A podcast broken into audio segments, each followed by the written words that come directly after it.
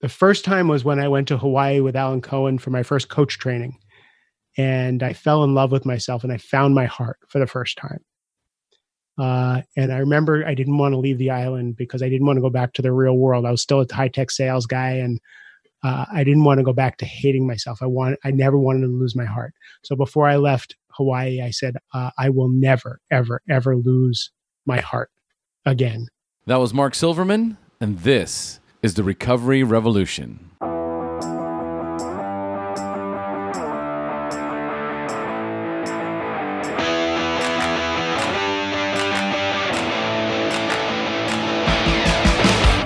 It's time for the Recovery Revolution podcast, and it is unlike any recovery podcast you will ever experience.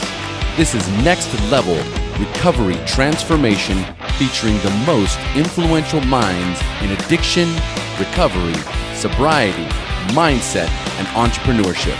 This podcast will revolutionize the way you look, feel, and talk about recovery. This is the Recovery Revolution. Hey, everybody, and welcome to another episode of the Recovery Revolution. And today we have Mark Silverman joining us on the show. Mark is the host of the Mastering Midlife podcast and a high tech executive life coach. And on this episode, there is a lot of banter, a lot of back and forth, a lot of coaching talk, but we also dive into Mark's journey into recovery. Mark is a person in long term recovery, and his journey out of addiction is incredibly powerful.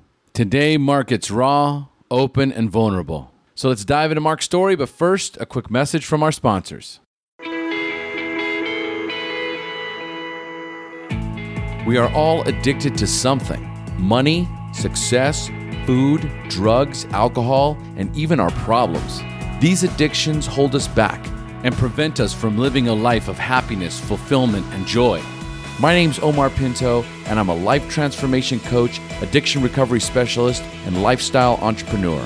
I help people all over the world transform their lives every single day. So if you want to find out what's holding you back from living a life of fulfillment, success, and happiness, go to www.omarpinto.com and schedule a free consultation with me today. It's time to transform your life.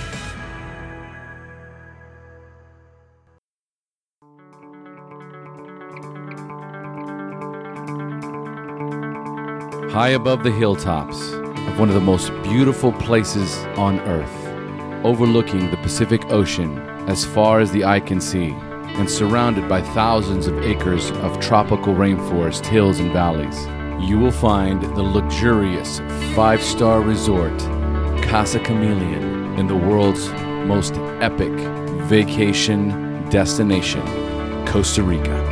In one of the most breathtaking settings in the world, two renowned coaches, the Recovery Revolution's Omar Pinto and Mike Drop Studio Productions' Rosh Lowe, will be taking you on a four day total immersion coaching experience. Join us September 12th, 2019 to Monday, September 16th in this all inclusive resort setting that will allow you to break free from your past, build emotional resilience, learn to tell your story transform limiting beliefs, commune with nature, meditate, do yoga, all in a luxurious five star setting that will absolutely blow your mind. To get your tickets to this event, go to omarpinto.com forward slash Costa Rica 2019 and get ready for the life transformation event of your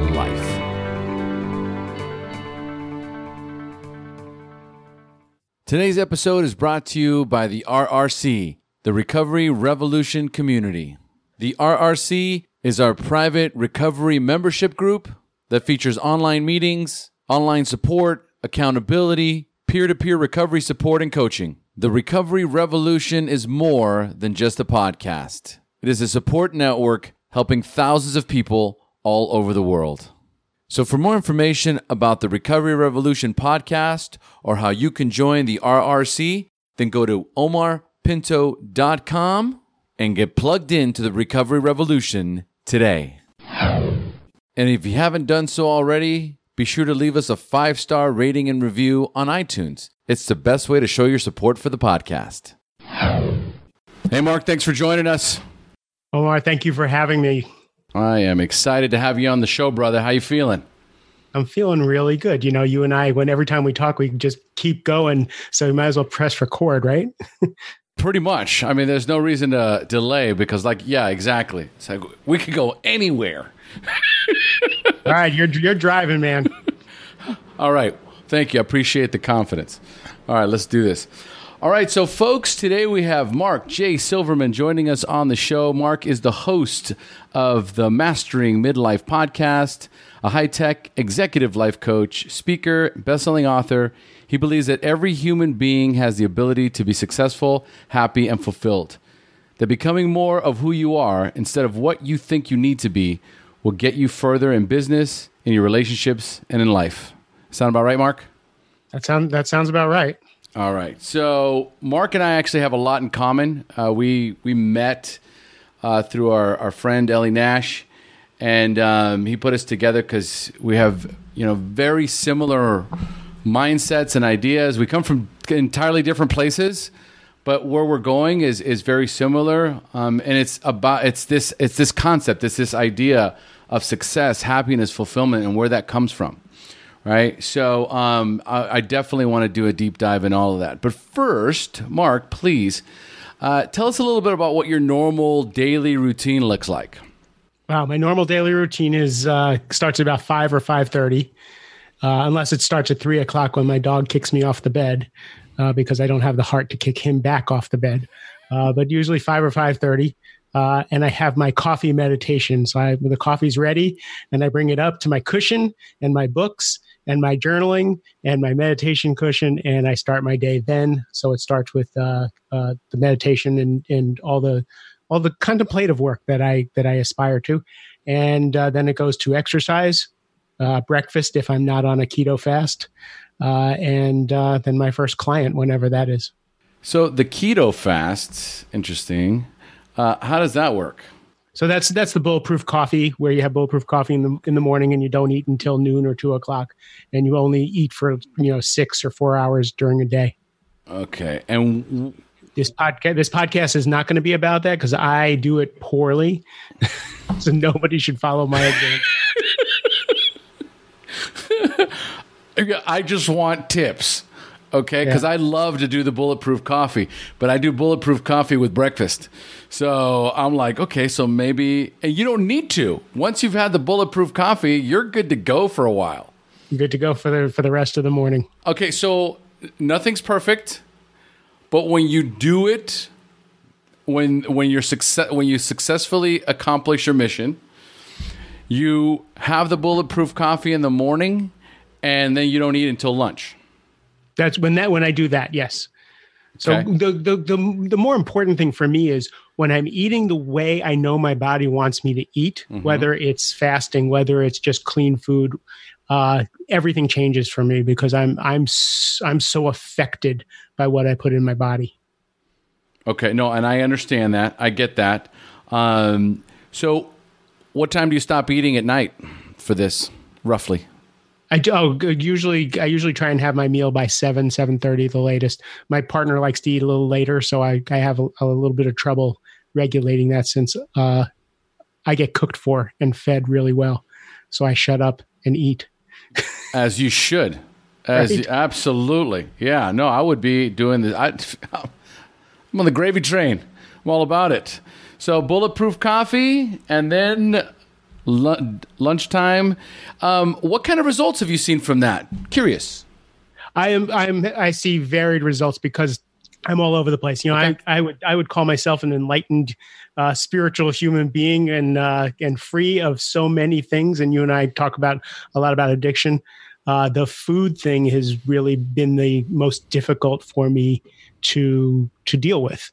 So keeping my weight down, 50, you know, I'm going to be 57 years old, keeping my weight down, keeping, keeping the food as clean as possible is always a, uh, is always a challenge for me. There is a pint of Ben and Jerry's Phish Food in my freezer because my partner brought bought it for my son last night, who didn't eat it, but it's been talking to me all day. you know, and I have to, I, I deal with that all day. And that's the one thing that I really have not been able to shake is this if I touch sugar, if I touch bread, foods that are not good for me that make my hands so that I, they can't work, I'm off to the races. And I have I'm still vexed by that. Why I have not been able to bring consciousness to that. And today I ate completely clean and perfectly fine. So today I would call myself conscious. So what happens to your hands? Uh, they stop working. I, I learned this years ago. Uh, I was you know, about 10 years ago, I was bloated and my knees hurt and my hands hurt and my elbows hurt. And uh, I was lethargic and foggy. And I went to a naturopath and he cut out all grains and all dairy and all sugar. And I dropped 14 pounds in like three weeks. And my hands started working again because I wasn't able to type. And the pain in my body went away. So Inflammation. Uh, those, those, are my indicate. Those, those are my indicators. So a heightened sense of inflammation. Very much so. Okay. Very much so. Okay, I get all that. I get all that. That was uh, that was happening to me a lot, but also when I was in a tremendous amount of stress and my adrenal glands mm. just got shot, and I was I puffed up like a like one of those puffer fishes. Right? It was right. it was like ridiculous. All right, cool. Lo- uh, love the insight. Tell us a little bit about what your spiritual condition looks like. What's your conscious contact with your higher power look like? Uh, a little different than most people would say, because I am my I am my higher power. I am my conscious contact. Uh, I know the difference between Mark and who I really am. So I really it's it's hard to explain when I see through the facade of you know who's walking around, who's talking, who's in relationship, and uh, and who who I really am and what world I really live in. Okay, that was a little that was a little tricky there, Mark. So I'm gonna. It's, al- it's always tricky when we talk tricky. about anything spiritual and higher power because it's uh, it's not something that really can be talked about in a succinct way. Is it is it some sort of, I guess you could say, uh, intuition? Is it con- outer outer consciousness? Is it? You oh, so we're really going to go here. Okay, so I'm we're just really, curious. I'm just curious. So here's what I so here's what I know. Here's what I know.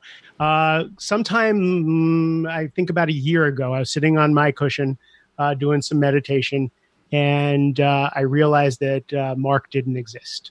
I realized that I had spent my whole entire life building, defending, creating this entity called Mark. And everything about him was and is uh, an amalgamation of uh, my my thoughts, my beliefs, my conditioning, my upbringing, uh, my physiology, whatever ancestral memories there are, and that I am none of those.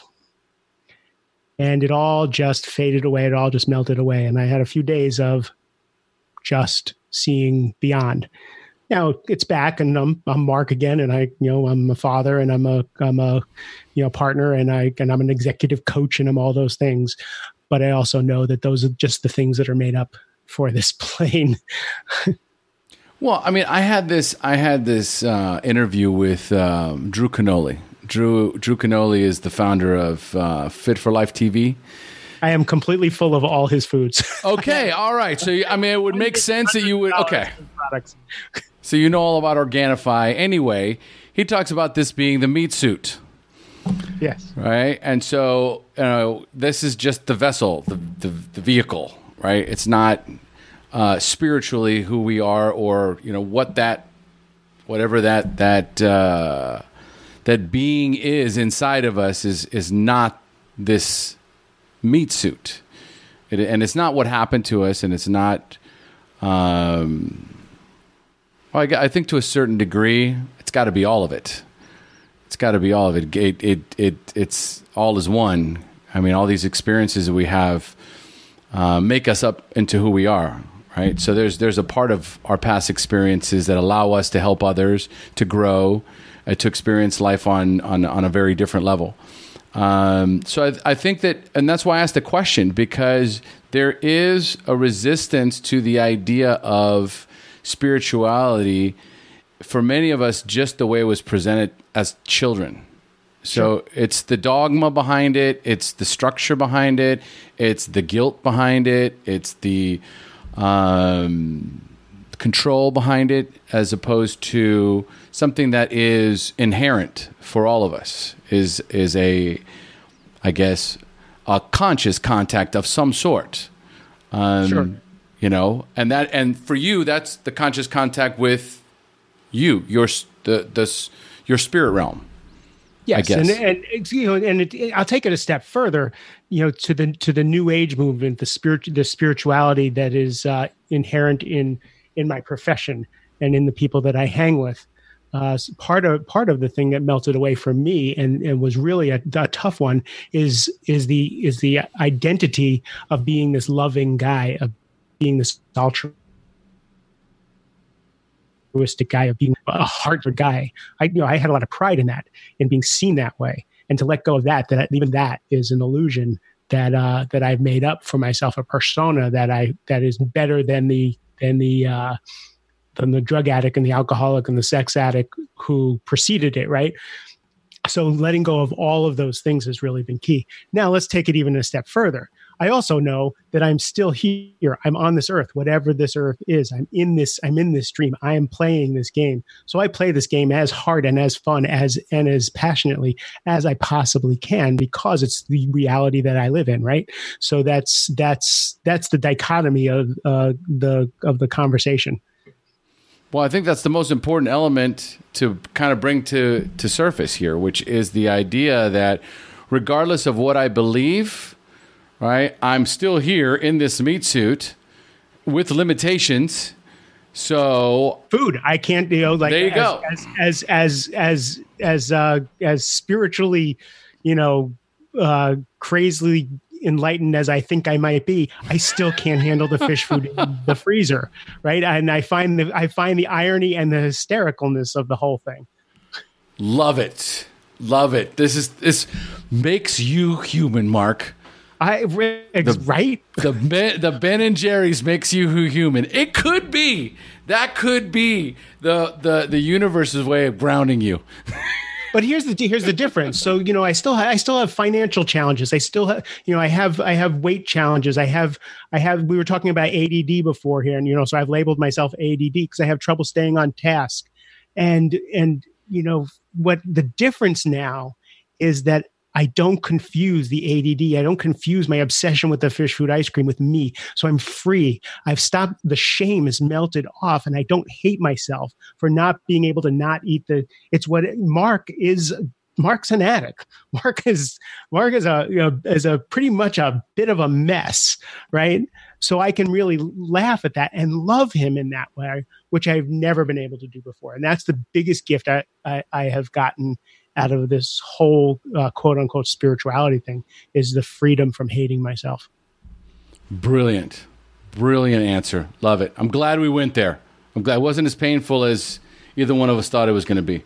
So let's move into the addiction. So one of the things, and and you know, the I changed my format a while back to encompass all addictions. Like we're addicted to something. Everybody is food, sugar, sex, money, success, our identity, and drugs and alcohol. So, what was it that drugs and alcohol ultimately uh, represented in your life, and and you know how did they control your life? How do they control your life, and um, what were the consequences that you faced before they stopped being fun? Correct. Because yeah, I, I, I got sober at I was homeless and uh, drove into Washington D.C. at 27 years old, 135 pounds. No, 130 pounds uh, at 27 years old, living in my truck. So basically, it took everything from me. Uh, and uh, you know, my brother, my brother helped me get sober. Uh, so I went to AA and NA and found a whole new group of friends, and that's when, you know, my my my real life started. So, what was your drug of choice? Alcohol is totally my drug of choice. Although okay. I would say Phish Food is uh, a close second. Close second. Uh, but no, uh, uh, you know, cocaine. Cocaine was uh, was probably my favorite thing ever. But that took me down really fast, and I was able to quit cocaine and go back to uh, alcohol, which is absolutely my um, was my favorite. It's been thirty 30 years this September. So tell us a little bit about what that rock bottom moment was for you. What that looked like. Uh, it looked like, uh, let's see, my mother told me I was supposed to be the first Jewish president, right? I was all potential. Everybody loved me and all that. And I ended up living in my truck and having, you know, no, no education, no, you know, the only thing I could do was bartend or um, wait tables, but I couldn't even really do those things until, uh, until I got sobered up and I was deeply in debt. And, uh, you know, it's funny because when I went to my first AA meeting, and uh, they gave me a coin, and on the back it said, "To thine own self be true." Kind of, I'm getting choked up. That's weird. Um, I had no idea what that meant. Like I just looked at it. I said, "To thine own self." What is? I don't know who I am. I don't know what a self is, and that was that's was the start of uh, finding out. The first Jewish president.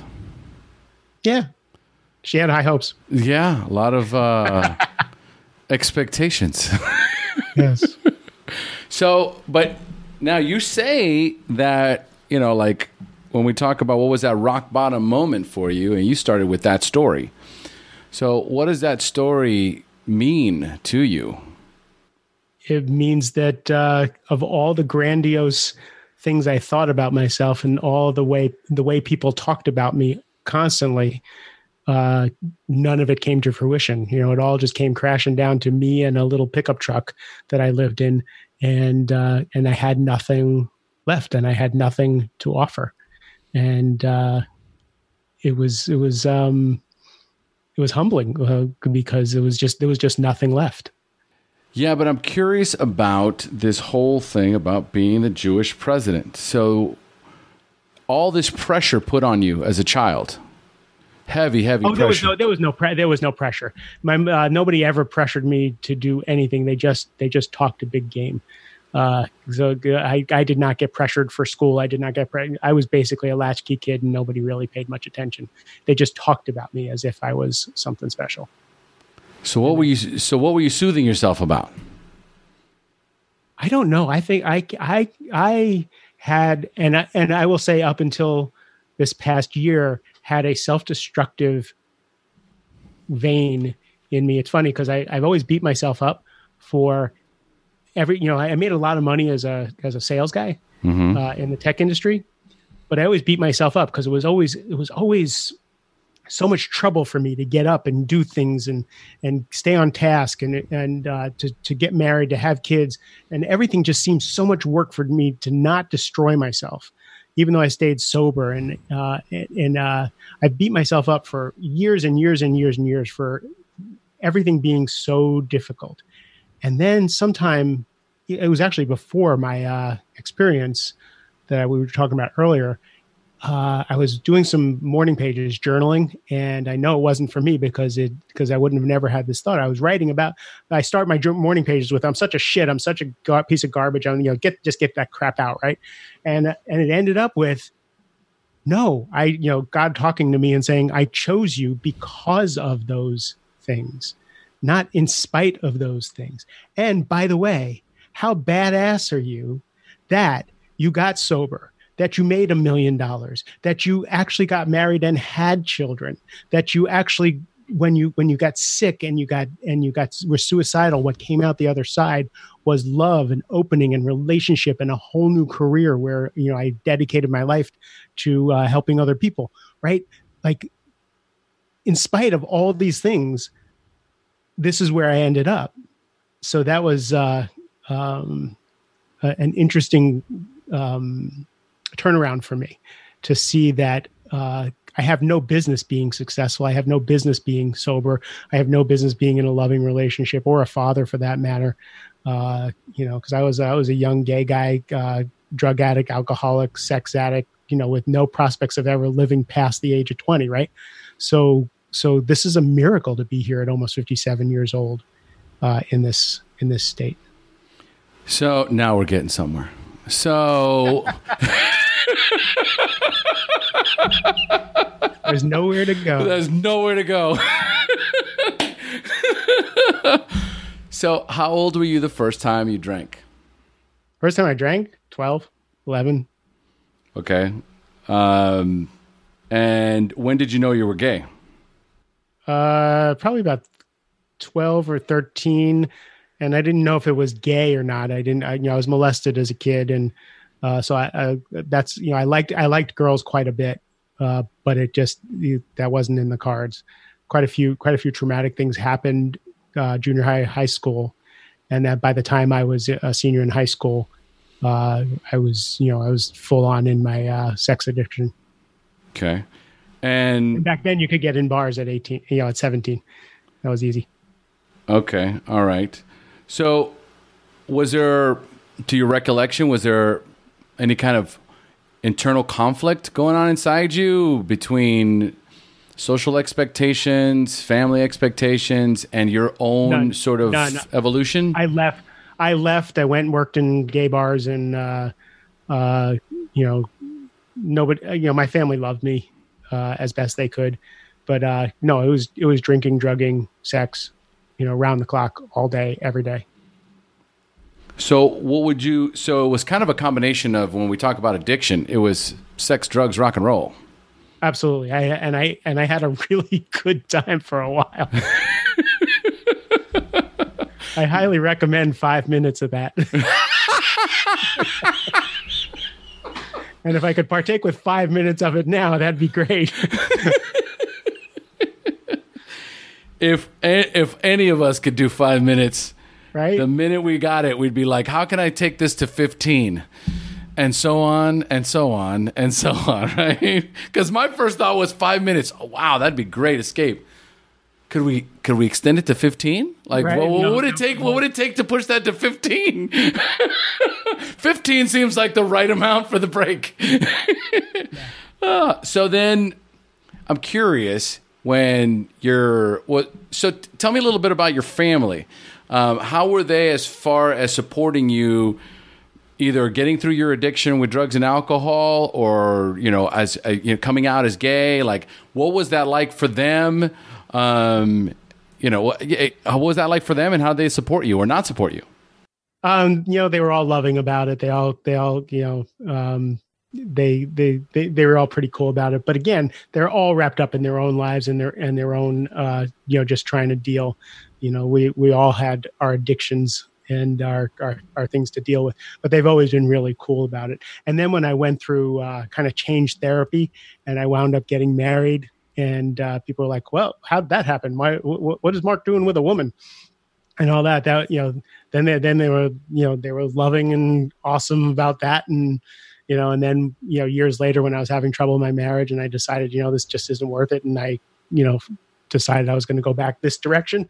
They were like, you know, they they followed me this way. So I've been I've been I've been really lucky. And what's really cool is I live in uh in you know just outside of Washington D.C. in what looks like a small town uh, where my kids grew up, and my ex-wife lives here, and I live around the corner from my ex-wife, and you know there is n- no perceptible gossip ever. I live with my partner around the corner from my my ex-wife, and where my kids used to live. My kids are grown up, but you know uh, I go to the same parties and all the stuff, and I'm just loved and accepted in this uh, community. My kids have never gotten any crap for the way I live my life, and it's it, I'm really I feel really blessed about that.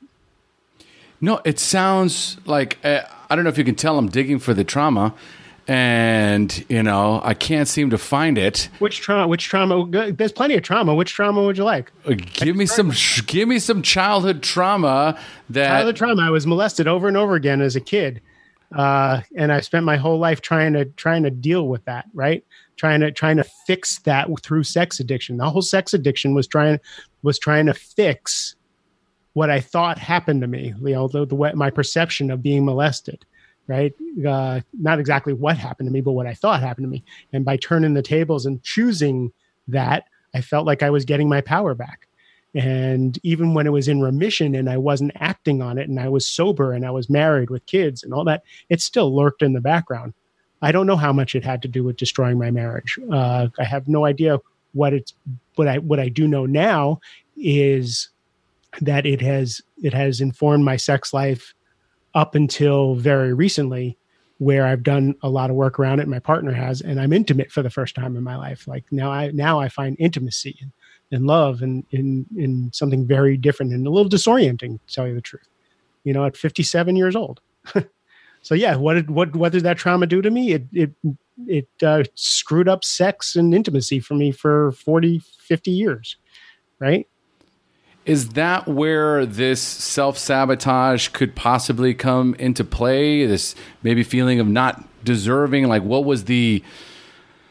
I mean, you're a coach, so I'm, and you've done a lot of work on this. So this is right. this is an area that is important to all of us. I mean, I, I am going to speak for myself, but intimacy and my relationship with my wife, you know, um, so important. And yeah, I didn't meet my wife, the one I currently am married to, till I was 42 years old. So I had all kinds of. Got to throw in our, our current significant.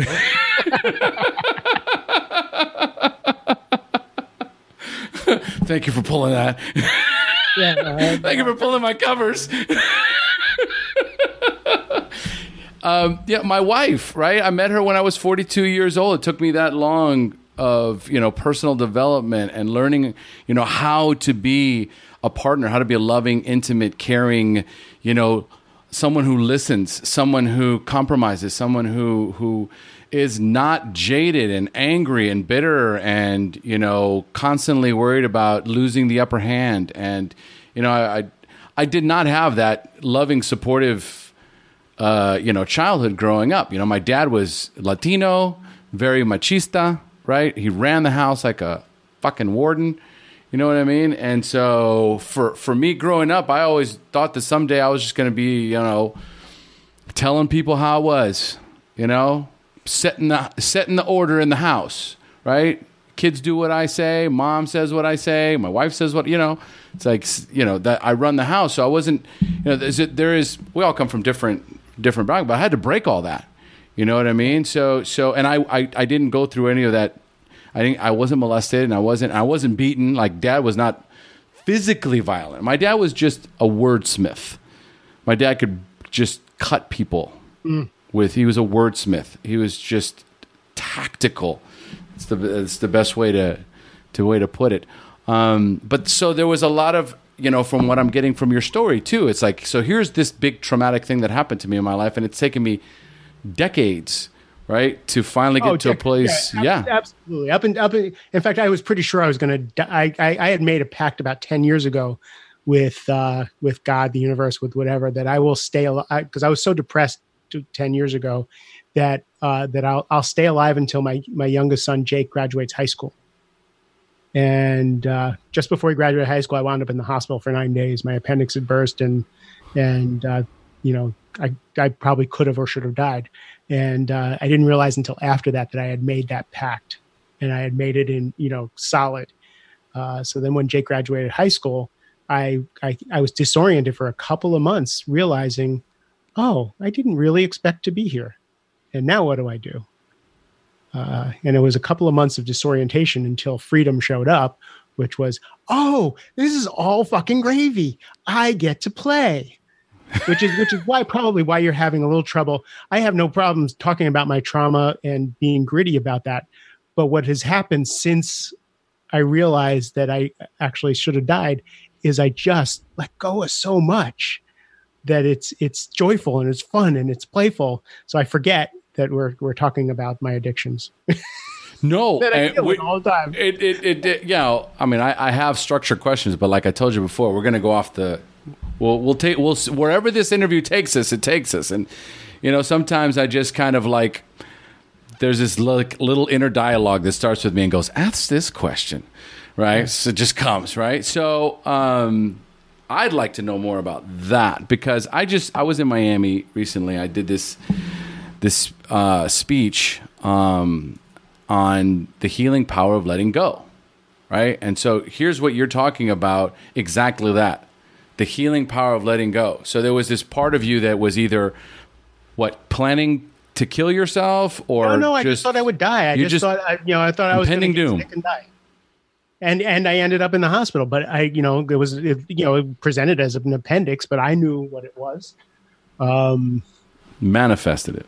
It just it just manifested itself. I you know I believe my my my thoughts, my beliefs, you know, all that stuff manifest in this world, and that's what was manifesting You know, I was busy. I was busy destroying my finances. I was busy destroying my relationship, and I was Exactly. busy destroying myself. Right, and I didn't even know it because it looked really good. My coaching practice is going great. My, you know, my relationship looks great, and all this stuff.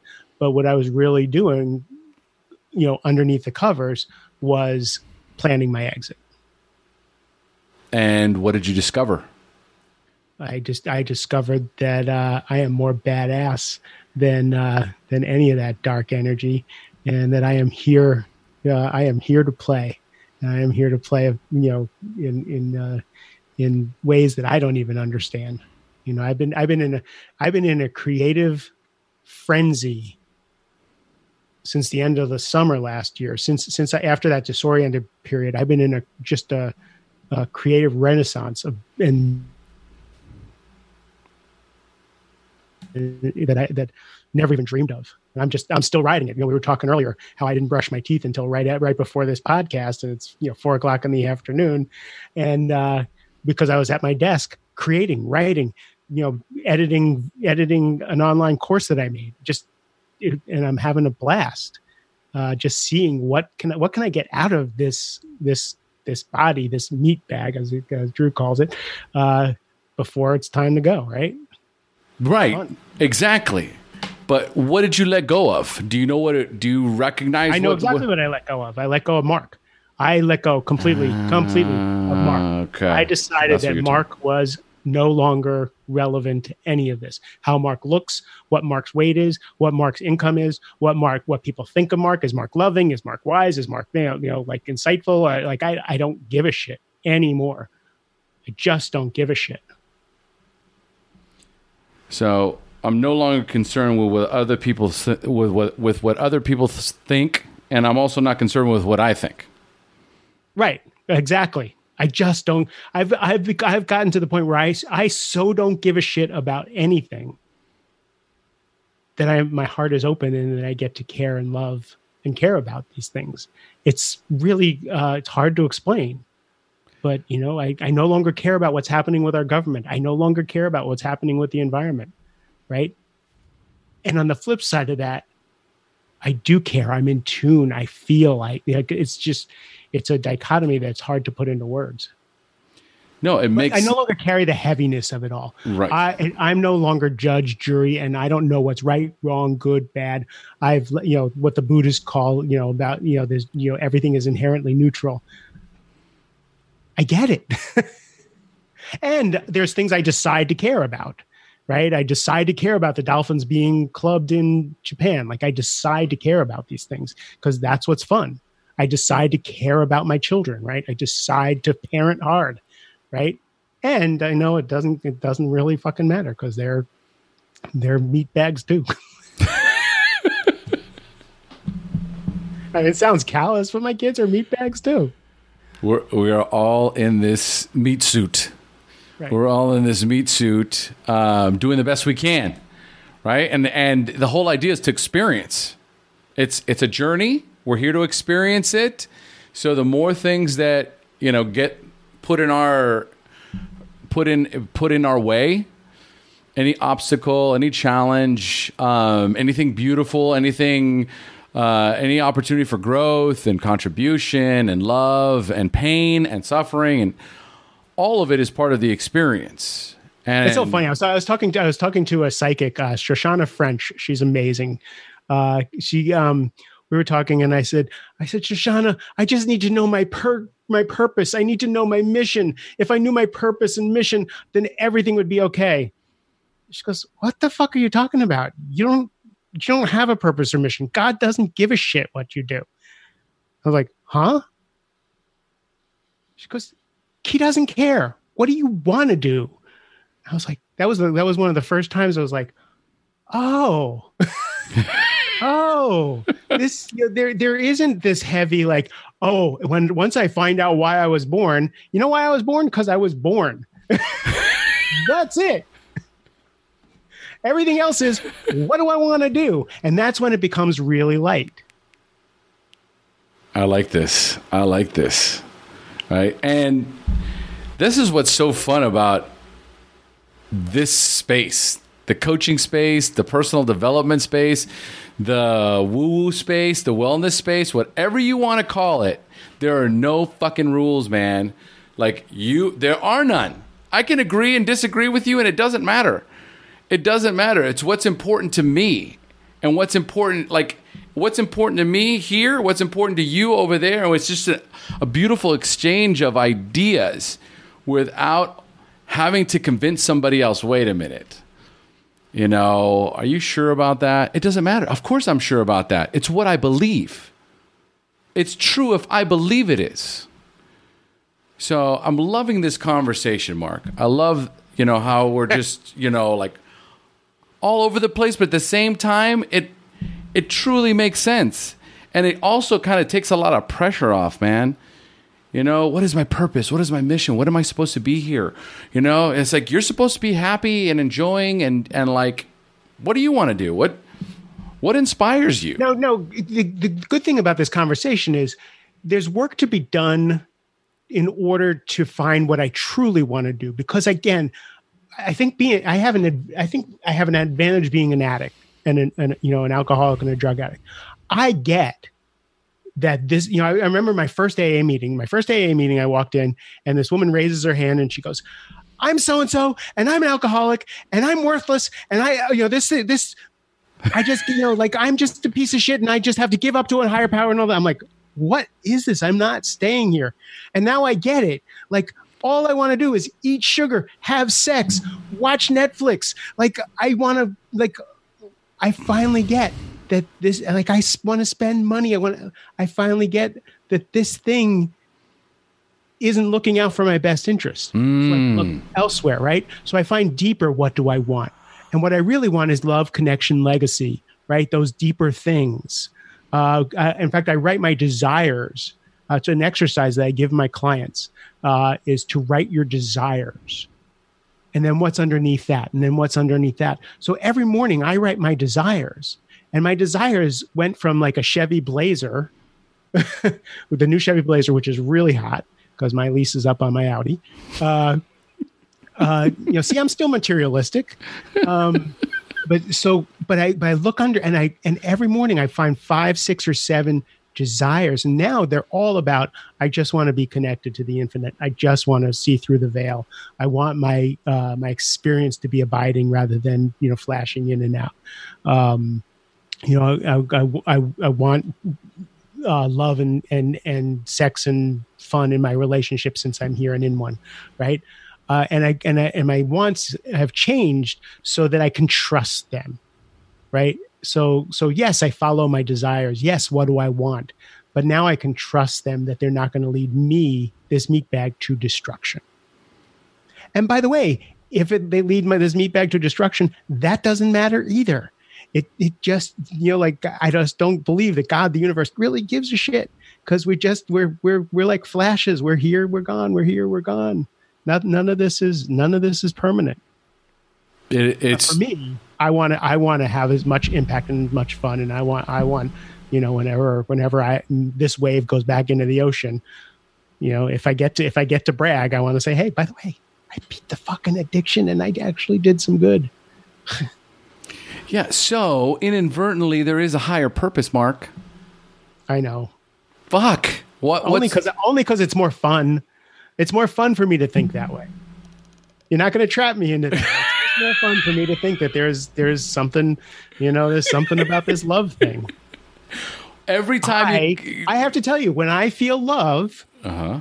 I feel joyous. When I feel love, not when I feel loved, when I feel love. And I'm looking for that. I want to walk around feeling love all the time. Why? Selfishly, I feel like a million bucks when I love you. I don't really give a shit about you. I just want to feel like a million bucks. So I'm going to love the shit out of you. Yeah, but at the end of the day, at the end of the day, everything that we everything that we seek ultimately all all roads lead to love and connection. I believe that. I every I've followed I mean, this, every thread with every client, with every person, with every and it all leads to love, connection, worthiness, you know, peace. Legacy. Leg, you know, all that stuff. Yeah. Every, so, every single thread. Yeah, we can we could sit here all day and jerk each other off. about what the fuck we feel is my path, my thoughts, my beliefs, what I coach, how I coach, what I got down to. All this work you did at the end of the day was like, I recognize in myself that what matters the most to me is love and connection. My family is the most important thing in my life. Having breakfast yesterday with my 16 year old daughter, just the two of us, and having a conversation that was like so spontaneous and so out of the blue, but what brought us together on a 10x level, right? Love and connection, and that was it. Mm, beautiful.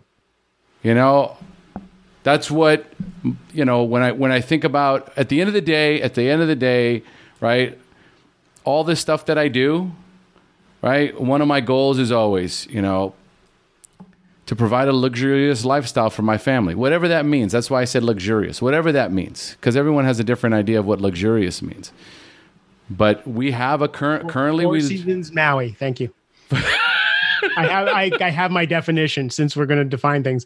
Four seasons Maui, definition of luxury. I'm writing that down. All right, Four Seasons Costa Rica and Guanacaste is pretty badass. Just just saying, in case you wanted to shift it up. Actually, the four, four seasons in Philadelphia, if you don't go outside, is paradise. Wow! four, seasons, wow. four seasons anywhere is paradise. That's what I was about to say. If you don't leave, you know, you're good. All right, so listen. I I really appreciate where this is going, Mark. All right. And you know, actually I even like you kind of fighting me a little bit. It's kind of it's been fun. Can't- so can't- I've been waiting for you to kick me off the podcast. no, I can't wait till I'm on yours. That, that'll, all I'm that'll be thinking. next, that'll be next week. I want to let him have it. So um, here's what I want to know. This is more on the coaching side, right? Like when I'm coaching people, there is these there's the limiting beliefs. Okay, so I can't do this because I'll be happy once I do this, once I get here.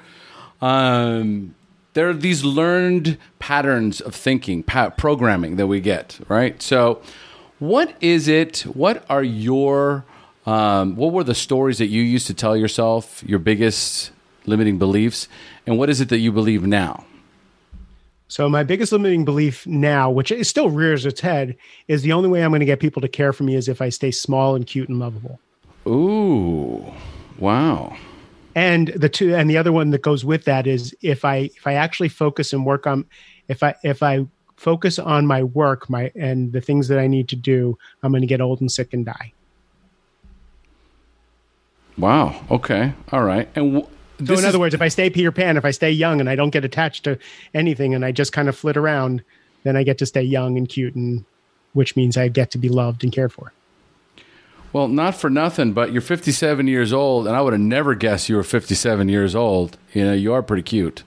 You know, so you got the little sweater going on over there. So I'm looking across. It's I'm actually like, chilly. It's actually chilly. no, but I mean, I mean, it's like I'm like 57 years old, really, right? And then you say this: if I stay small, cute, and lovable, I'm like, I see it.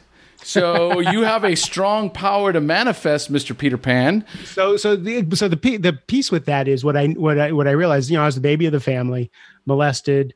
You know, and, uh, and in, order, in order to get molested and get attention from that person, uh, I, I needed to surrender and I needed to be um, passive, right? So in order to uh, in order to in my family of origin, in order not to get um, in the way of things, I needed to stay cute and lovable and all that stuff. What I what happened is uh, once I got sober, once uh, I started raising a family of my of my own, uh, I became the kind of the hyper responsible person in my family. So when my parents died, I took care of my parents. I paid for things for them. Like I, I started giving money. I started paying people's mortgages. I, you know, I did all kinds of stuff because I was successful, and I became uh, the hyper responsible person. And in my perception was people took from me when I was big. People people needed and wanted from me when I was big, and nobody realized because inside I was small and everything was hard. You know, being a high tech sales guy, but I'm a sensitive guy. But you know, I'm in the I'm in the shark infested waters of uh, multi million dollar sales. Um, so I, for me, the the oh my god, I have to get small. So I had to crash. You know, I crashed and Mm. burned every once in a while, so people would care about me. They would take care of me. They would be kind to me. And it was, you know, it's only it's only the last uh, decade, the last five, probably the last five six years since my last crash, uh, when my marriage broke up, that I that I start to see that, and I start to see that limiting belief that oh, I need to crash and burn in order to get people to care about me. Is now I know how to ask people to care about me. I know how to ask my partner, look, I need to put my head in your lap. I need to I need to just be small and weak. It's you know like I, I it's unsustainable for me. Like to ask for help, to you know, to tell my ex-wife, you know, I gave my ex-wife quite a bit of money every month. Uh, I overcompensated because I'm over responsible, right?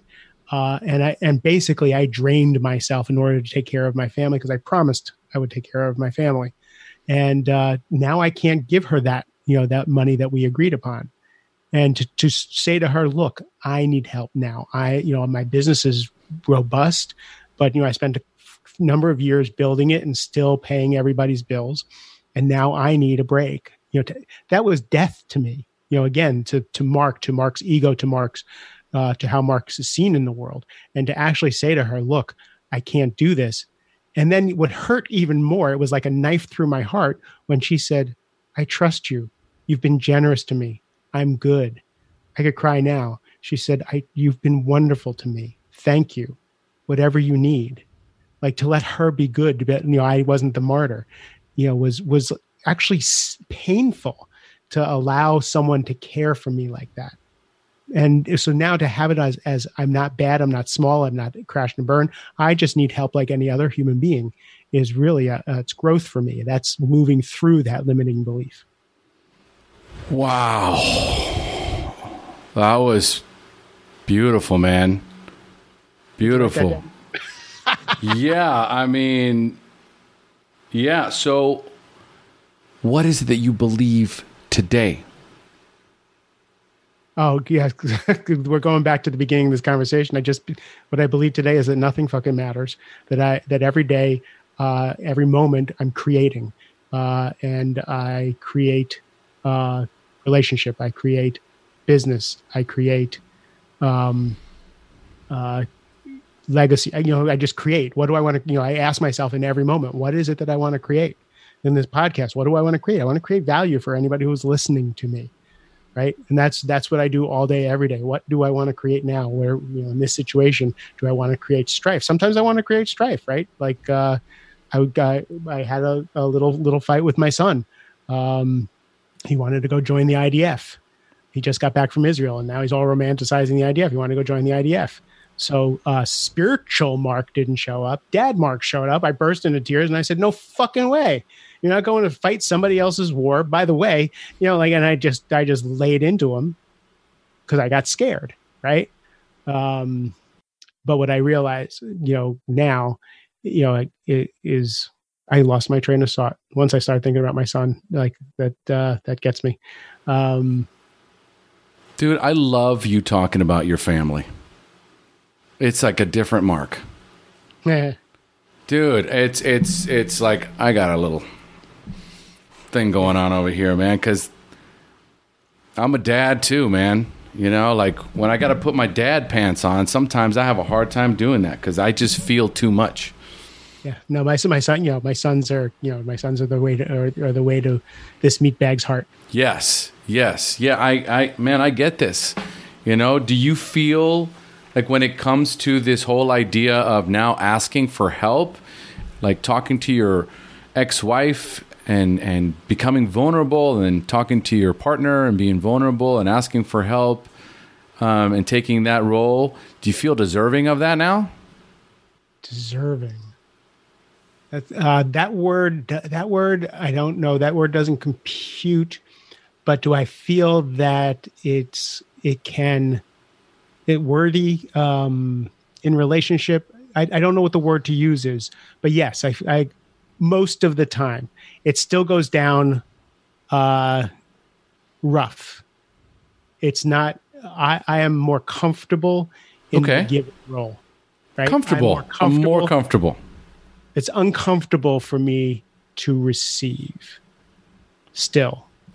So in and like let's just take this as an if we're talking about if, if we've if, if we've each have a client, right?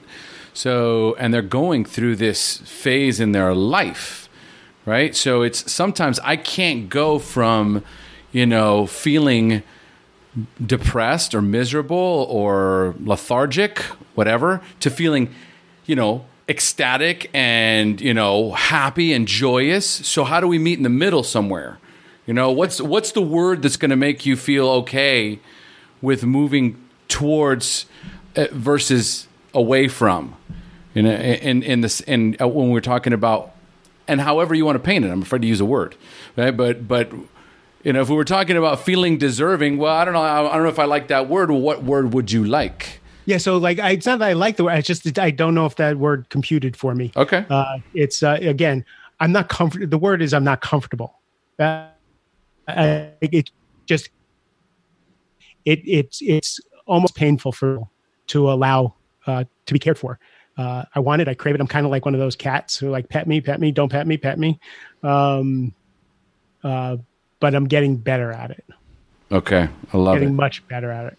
All right, good man, good man. All right, so here's one of my favorites from Tony Robbins. So Tony Robbins talks about if you want to take the island, you have to burn the boats.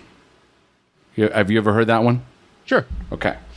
So there's that moment in our lives where we have to draw that, where we do, or some of us do, draw that line in the sand where we say, not one more day, not one more hour, not one more minute. I'm not going to tolerate this in my life anymore.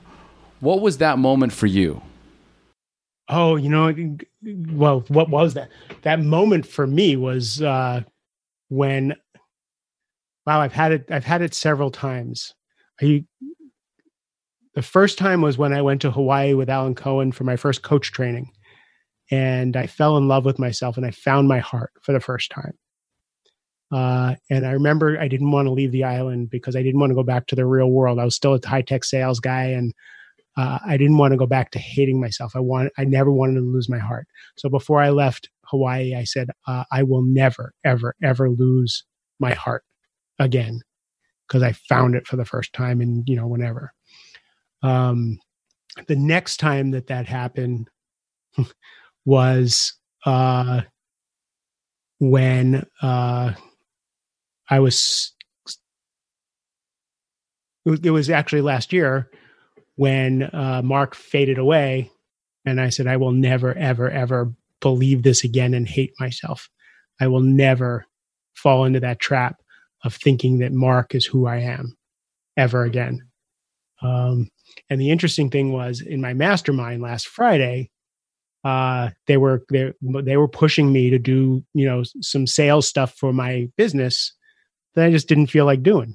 And also with my workouts. So my, my workouts and my sales uh, seem to be linked. And um, I just didn't, I wasn't sure that I want, oh, I, they wanted me to commit uh, to something. And I said, I'm not going to commit because I don't know that I'm going to do it. And I don't want to commit to something that I'm really not, a, you know, that's not a line in the sand. They were trying to get me to see that you could commit and fail and then recommit. And I, I remember yelling at them and saying, I am not going to do something that's going to make me hate myself again. I am never, ever, ever going to hate myself again. Uh, and uh, you know that was a you know that was the line in the sand. I never, ever, ever want to be in prison ever again. Which, by the way, once I say that, that's a prison. If I never ever want to be in prison again, I just put myself in prison. It took me a couple days to wake up to that one. Like, oh shit, that's the prison is I need to be willing to go back to prison and know that that doesn't mean anything. And so there was another level of freedom there. wow, dude! so every, every, line, every, line, in the sand is another prison, wow. and, there, and no fucking way am I going to get trapped with that one. I got to write that one down. Every line in the sand is another prison. Ooh, I like that. Listeners, unpack that one. All right. So tell us about, because this is kind of similar, but I don't know, you tell me if it is or it isn't. Tell us about an aha moment in your life when you realized that you're that you were turning it all around. Oh, that's great. Uh, so, so when I was depressed, when, I, when my marriage broke up, and I was really sick, and I was depressed, uh, and I thought I was going to die, and I had, um, it was really, it was really bad. I couldn't sell anything, and things were just going to shit. And I used, to, I, I was walking around my apartment every night. In fact, I used to go out into my town, and I'd walk at two, three o'clock in the morning because I, I was having panic attacks, and I couldn't, I couldn't deal. Uh, I made the decision that I'm to die. If I'm to die, uh, a lot of theme, a lot of theme here with this meatbag uh, is I'm going to leave a legacy. So I need to leave money for my ex-wife and kids. So I'm going to make a million dollars. I'm going to run the Marine Corps Marathon. I'm going to give sixty thousand dollars to charity to make up for what a shit I am. Uh, so I I wound up doing all those things. And the aha moment was after I ran the Marine Corps Marathon, after I made the million dollars, after I gave all that money to charity. I was the healthiest I had ever been. I was successful again, right? And uh, I uh, I didn't die, and that was that was an aha moment. Like, huh? Now what? so I bought a Lexus convertible. Rebirth. a Sonic Blue Lexus convertible. Dude, and the aha moment was there was like I could allow myself to have those because up until that point, when I lived in my apartment, I had all our old silverware. I had seven dollar IKEA tables, all that stuff. So when my ex wife was like, "Go buy yourself that car, you deserve it. You work your ass off," right? When I bought that car, it was like, "Huh, I get to I get to be on the list too." Oh wow. Wow, that's pretty powerful. I get to be on the list too. Man, I can't tell you how many times I have asked that question. Hmm. When do you get to be on the list? Right, right. Alan Cohen actually in, in his in his book Relax into Wealth, he uh, he said, um, "What if you treated yourself the way you treat everybody that you love?" And I was like, "Huh? What? What are you saying? What are those words on the page?" Yep. And then it occurred to me like treat myself like everybody I love. I'm not even on the list. Mm. Right? I don't count. And uh and that was that was a that was another aha moment. That's why I went to Hawaii to meet with him because it was uh it was the turning point. Wow. Wow, incredible. All right. So, Mark, if incredible interview, man. Like we we we did dip and dive. So, after this interview, if our if my listeners want to reach out to you, what is the best way for them to find you? Uh, markjsilverman.com. Mark the letter J silverman.com. Everything is there. My beautiful new website. It is nice. Uh, it's beautiful. Uh, that uh, that I'm I'm really actually so proud of. Uh, finally, after all these years, being able to express what it is I'm doing. Uh, the Mastering Midlife podcast. Uh, we are at uh, episode 56 now and uh, yeah, those are the places where you can you, where you can find me. Yeah, and I will be on Mark's podcast very soon as well. So look out for that one. I'll let you guys know. I'll let you guys know. So, Mark, um, any favorite books you would recommend to our listeners? Whew. It you know it all depends on where you are in life. Right now, I'm reading uh, the way of Tra- the way uh, excuse me the way of mastery uh, by Shanti Christo and uh, it's uh, it's another mind blowing foray into non duality. This isn't mm. real, you know. Uh, we're all connected, kind of stuff. Beautiful. What about your book? Excuse me. What about your book? My book only tens how to how to uh, how to use distraction to get the right things done. It's a really easy read uh, for me. For you know, it, it's it's it's kind of a uh, time mastery book, but it's also for me my it was my journey into actually learning to set boundaries to have difficult conversations to actually ask for what i want to uh, to to stand up and count so that i could focus on the things that i wanted so much of my ADD is about people pleasing and putting everybody else's agendas first. How so i may I, I i built these workshops around this is you know everybody says you should set a boundary but how do you actually do that?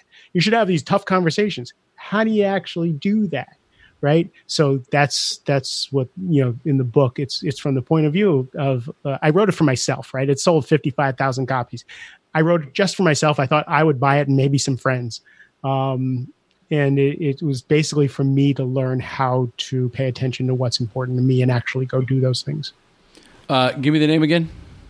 only tens uh, how to use distraction to get the right things done a homage to my uh, lovely label of ADD I love it, man. I love it. That is, I, dude.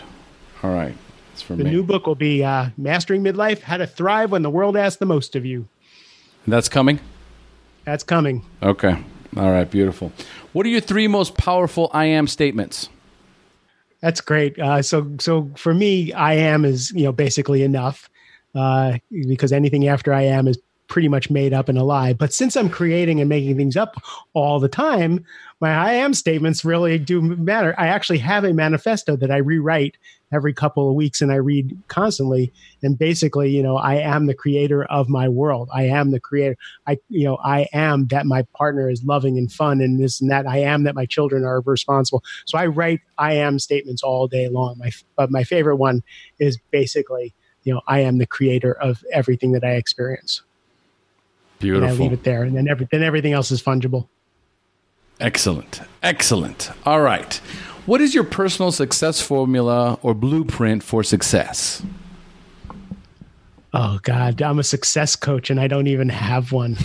Uh, so, you know, for you know, for for for me, it's it's uh, learning. You know, the, the steps are learning about myself, and part of learning about myself is uh, you know who I am, where I came from, what it, what's what's happening now, what is the story I'm living in now, and what do I want to create. Then once I figure out what I want to create, what are the steps I need to do to go create those? What's in the way, and get rid of those, uh, you know, get those out of the way, and then play. Uh, I would have used to it used to be all right. Now let's get rid of everything that's superfluous and let's get let's get on this thing. And now it's let's play, let's have a good time because I'll get so much more done. I'll create so much more uh, and be able to experience that success if I just learn to play. And playing could be hard. You know, if you're on the soccer field and you want to win, you can play hard. It's just, do you leave it on the soccer field when you walk off? Is the question. Yes. And also, does the the idea of celebration kind of play into that as well? Like celebrating, I don't know, a piece of content you did or something. Oh, every every every every time I every time I ha- I sign a new client or uh, get a check, I actually go out and buy myself a trinket. Okay. Okay. I, and I keep those. I keep those in mind. Like I, uh, oh, there's a watch I want. I am, uh, I am, uh, I am absolutely material. I like toys. Okay. Okay. Beautiful. Um, I do the same. Just listeners, like, if I, whatever it is, like you said, get a new client or land a speaking engagement, it's like, okay, honey, we're to go celebrate. Right. And we just kind of like build that into our DNA, like into the tissues. Like the body is just like wanting to do something to be worthy of celebration. So I can't, you know, I can't wait to celebrate kind of an idea. So um, I, I feel it's, it, it's hugely beneficial and it works. At least it works for me. Totally. So, right. Especially if, especially for me, if the toy is something I really want. Yeah. Yeah. Why not?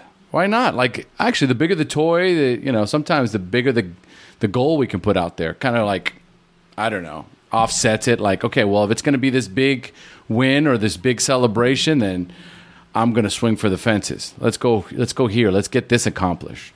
Um, I think that if we do not do that, I personally believe you we, you get stuck in a rut, and you get to a point where you ask yourself, "What's this all for? Like, what's the point?"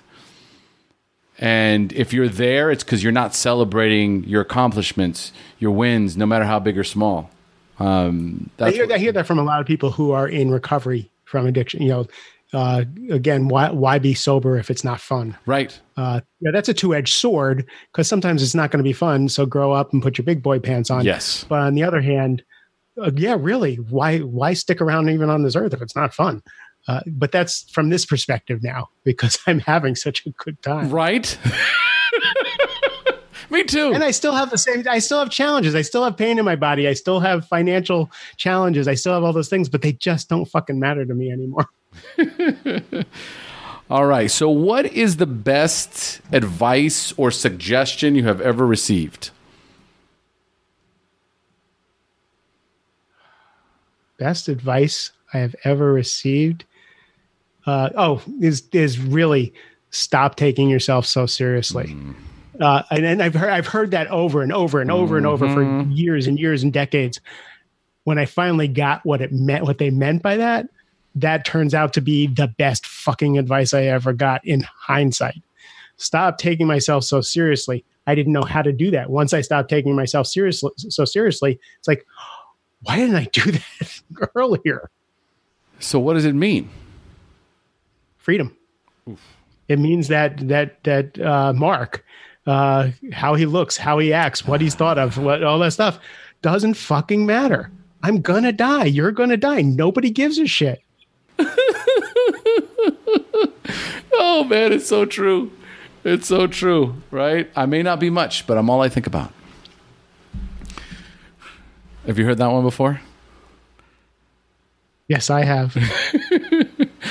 all right. What is one piece of parting wisdom that you would like to share with our listeners? Stop taking yourself so fucking seriously. You're gonna die. You're not getting out of this alive. Plus, all the people who are judging you and care about you, they're gonna die too. So they don't care. It really doesn't fucking matter. Have fun. Let it go. God damn, let it go. That's I, honest to God, that is my mantra. It's just not that important. And we just had a drop the mic moment. With that, we close. Thank you, Mark, right. for joining us. Omar, I love you. I appreciate it. I can't wait to turn the tables on you. Let me have it. I'm ready.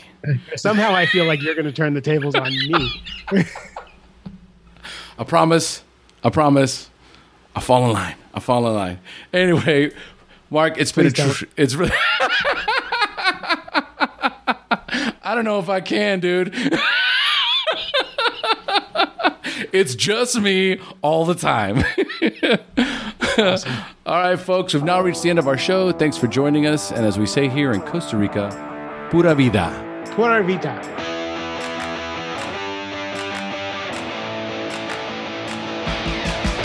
Thank you for joining us today on the Recovery Revolution podcast. For more information about the podcast, to access the show notes, join us in the Recovery Revolution, or to learn about one on one coaching with me, then go to www.omarpinto.com. Make sure to check out the website or schedule a free consultation with me today. It's time to join the recovery revolution.